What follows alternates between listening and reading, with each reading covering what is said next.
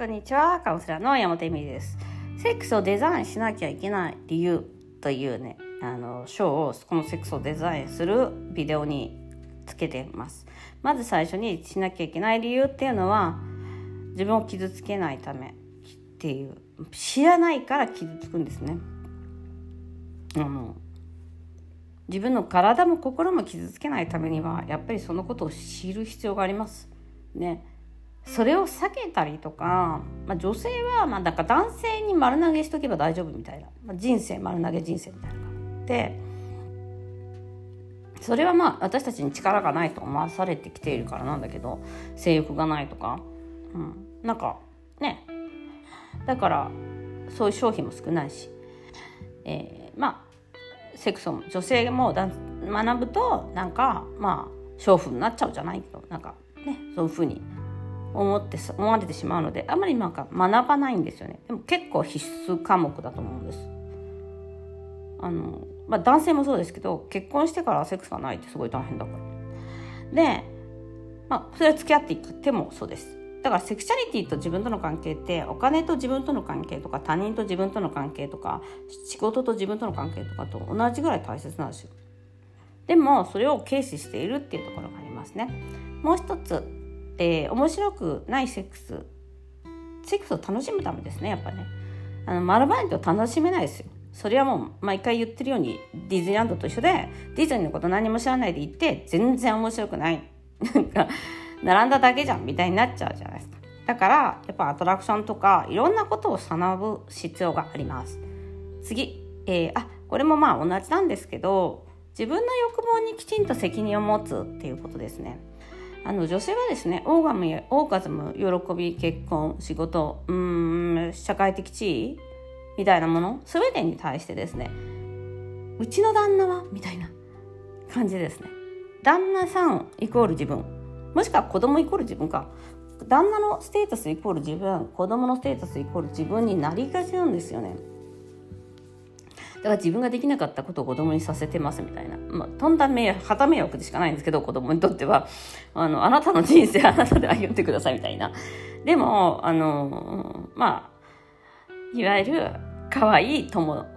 共依存になっていきますね。あの、がっちり。タッグを組んだお母さんに喜ばれるためにこれをするお母さんは喜び、自分の人生が楽しくなかったから、あの、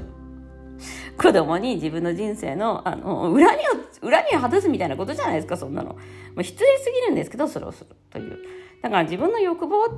自分が本当に欲しいものにきちんと責任を持つってすごい重要なんですよね。私、あの、カウンセリングした時に家が欲しい、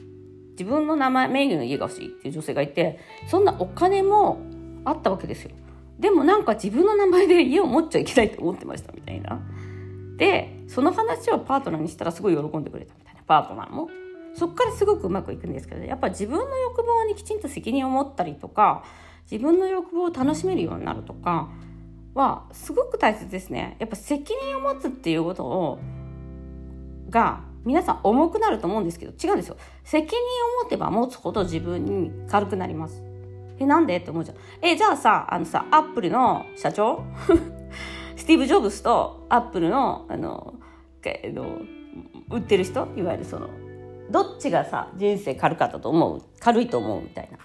その、店員さん、アップルのヨドバシカメラでアップル売ってる店員さんと、もちろんその人たちが悪いって言ってるわけじゃないんですよ。ただ、スティーブ、そのスティーブ・ジョブズさんみたいに、まあ、私、スティーブ・ジョブズぐらいしか知らないんで言いますけど、何千万人という人の、えっと、かん多分ね、あの、世界中に物を売ってるから責任を持つ人と、どっちがさ、人生責任があるけど楽しい、楽しいというか、充実してるというか、軽いと思いますか？ああ、もう月曜日また仕事行くの嫌だなとか思ってる人と、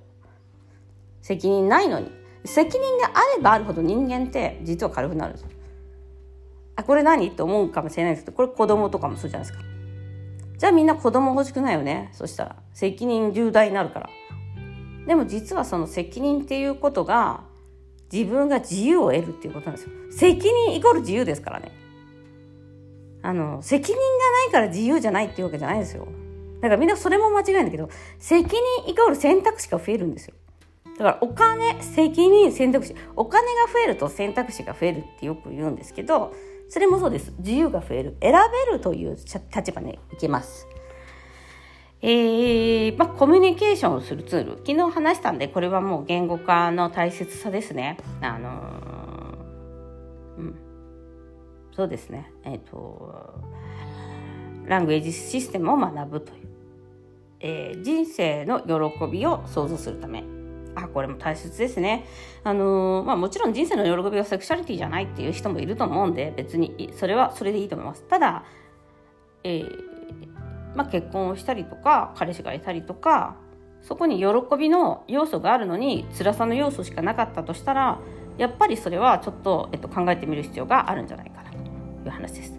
あとはああと、まあ、今までですねセクシャリティを何て言えばいいんだろうなセクシャリティを学ぶ機会っていうのはですね、基本 AV です。だから間違った情報、まあ、あのまあもちろん、えっと、インターネットの情報とかもありますね。でも、その間違った情報も信じないっていう情報は選べるんです。でもう、まあ、無料でこうやってくる情報とか自分の欲望をかきたてる情報っていうものっていうのは AV とか、まあ、例えばその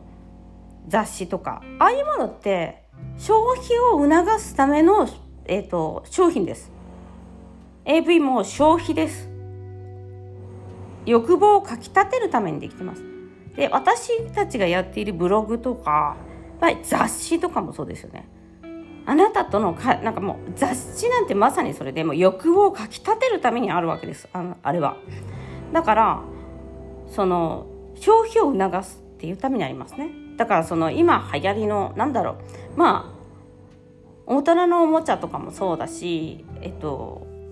これがあればリビドー香水いつも私が ディスってるリビドー香水まあなんかちょっと試してみたいですけどね私もね。あのそれオキシタンよりいいんですか？みたいな。あのサンタマリア・ノベルラの香水よりも気持ちいいのかっていう話なんですけど まあいやそれはいいとしてあの そう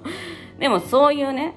消費っていうものに促されるためのものから学ぶっていうことをやめるっていうのはすごく大切ですね。みんなそこから、えっと、学んでる方が多いんじゃないかなと。てか多いですよねもうもう見てね。だから私のブログとか見てびっくりみたいな人とかいっぱいいるわけですよ。なんでびっくりなんだろうと思うんだけど私としては私としては超常識なことをやってるわけです。なのでやっぱりそのもうやめないっていう話ですよ。あのそういう、えー、ねあの消費システムの中のセクシャリティ性だから癒やしいとか下品になるんですけどそういう性を取りいわゆる例えば男性がその風俗に行くっていうのはまさにそれなんですよね。だから女性が学ばなすぎてんですよ。でお金払ってあなたそのなんかあなたのファンタジーを満たしてきてくださいみたいなことを多分ね夫婦間で言えなかったらやっぱりそこは、まあ、その男性の問題でもあるんですけどそれはあのうん気をつけなきゃいけないことではあると思います。私が思うには。ということで、えー、今日はどういう方にこの、ね、ビデオというかを必要かという話をしました。これはセクシャリティを、えっ、ー、と、ビデオというかセクシャリティをデザインする必要性についてお話しております。ではまた。